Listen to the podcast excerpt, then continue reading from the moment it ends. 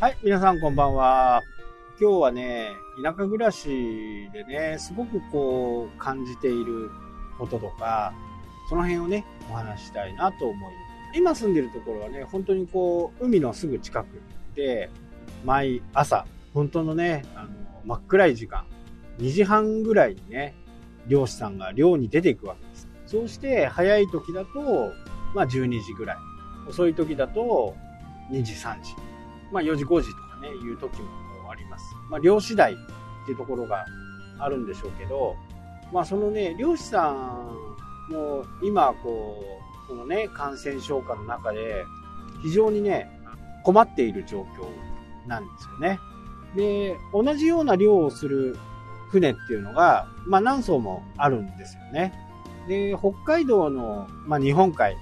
の方に面してるんですけど、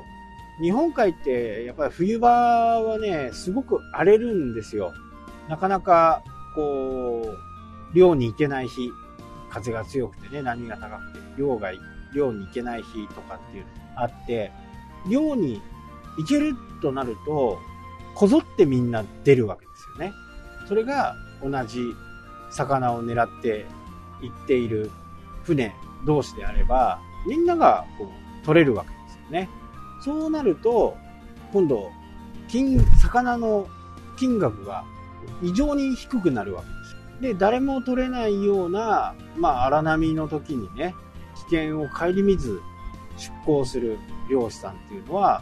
そこ市場にね、おろすのにも、その魚がどこにもないんで、金額って高くなるんですよね。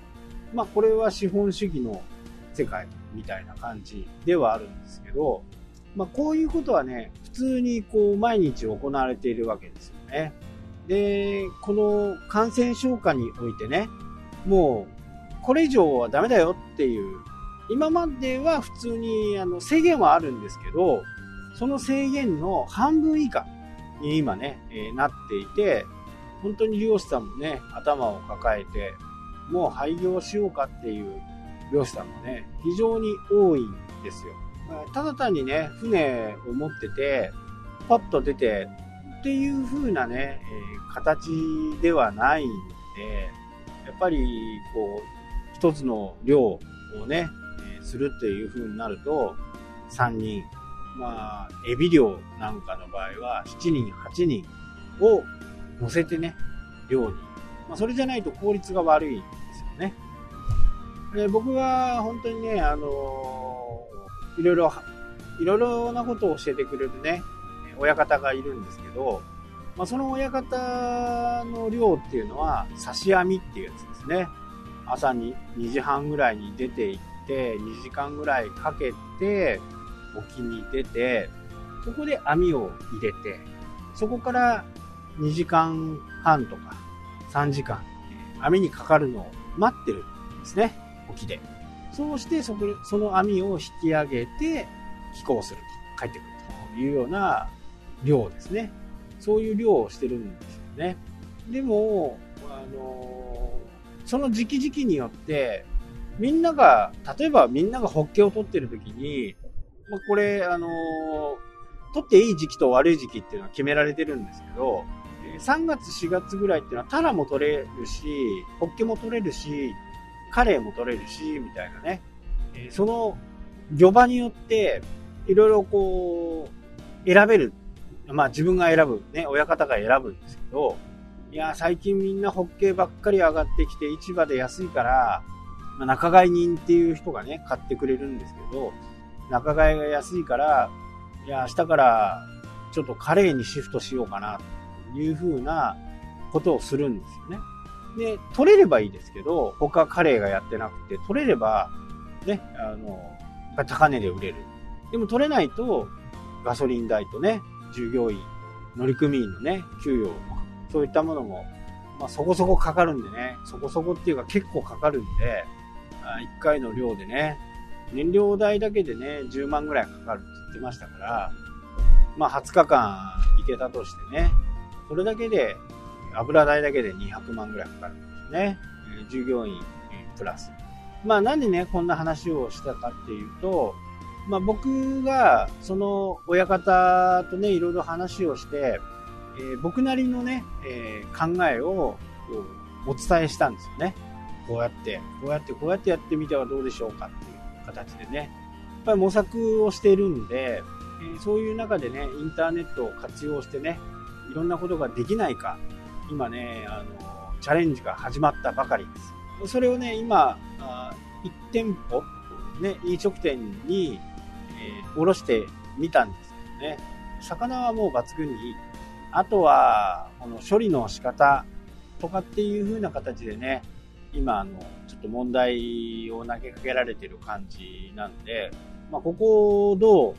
変えれるかっていうところをね、ちょっとやっていっててるうち、やっていってる感じですかね。まあ一番いいのはね、えー、取れたてを加工して、まあ一夜干しとかね、そんな感じで、え冷凍して送るっていうのが一番いいのかなというふうには思います。ただね、これをするには、例えば2時半とかに帰って、まあ2時半に出て2時半に帰ってくるとして、で、そこから加工してとかっていう風な形になると、っぱり漁師さんね、親方だけではできないわけですよ。ね、地域によってはね、そうやって専門の加工をしてくれる業者っていうのがいるんですけど、うちの地域にはね、その加工をしっかりやるところがあまりないんですよね。まあ、こういったところをね、どうやって改善できるのかっていうことを解決できるようになればね、今住んでる街はもっともっといい街に、まあ私のできるね、このない頭をね、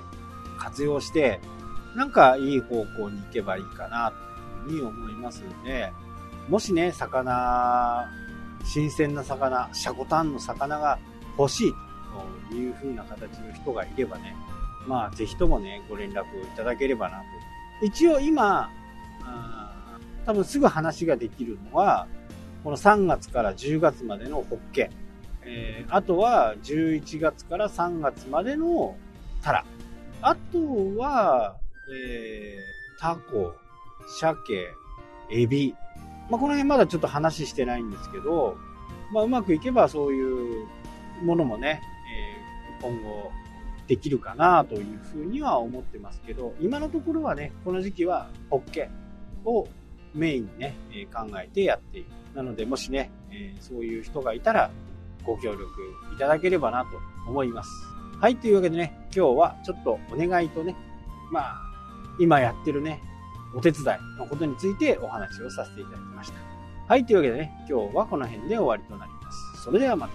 したっけ？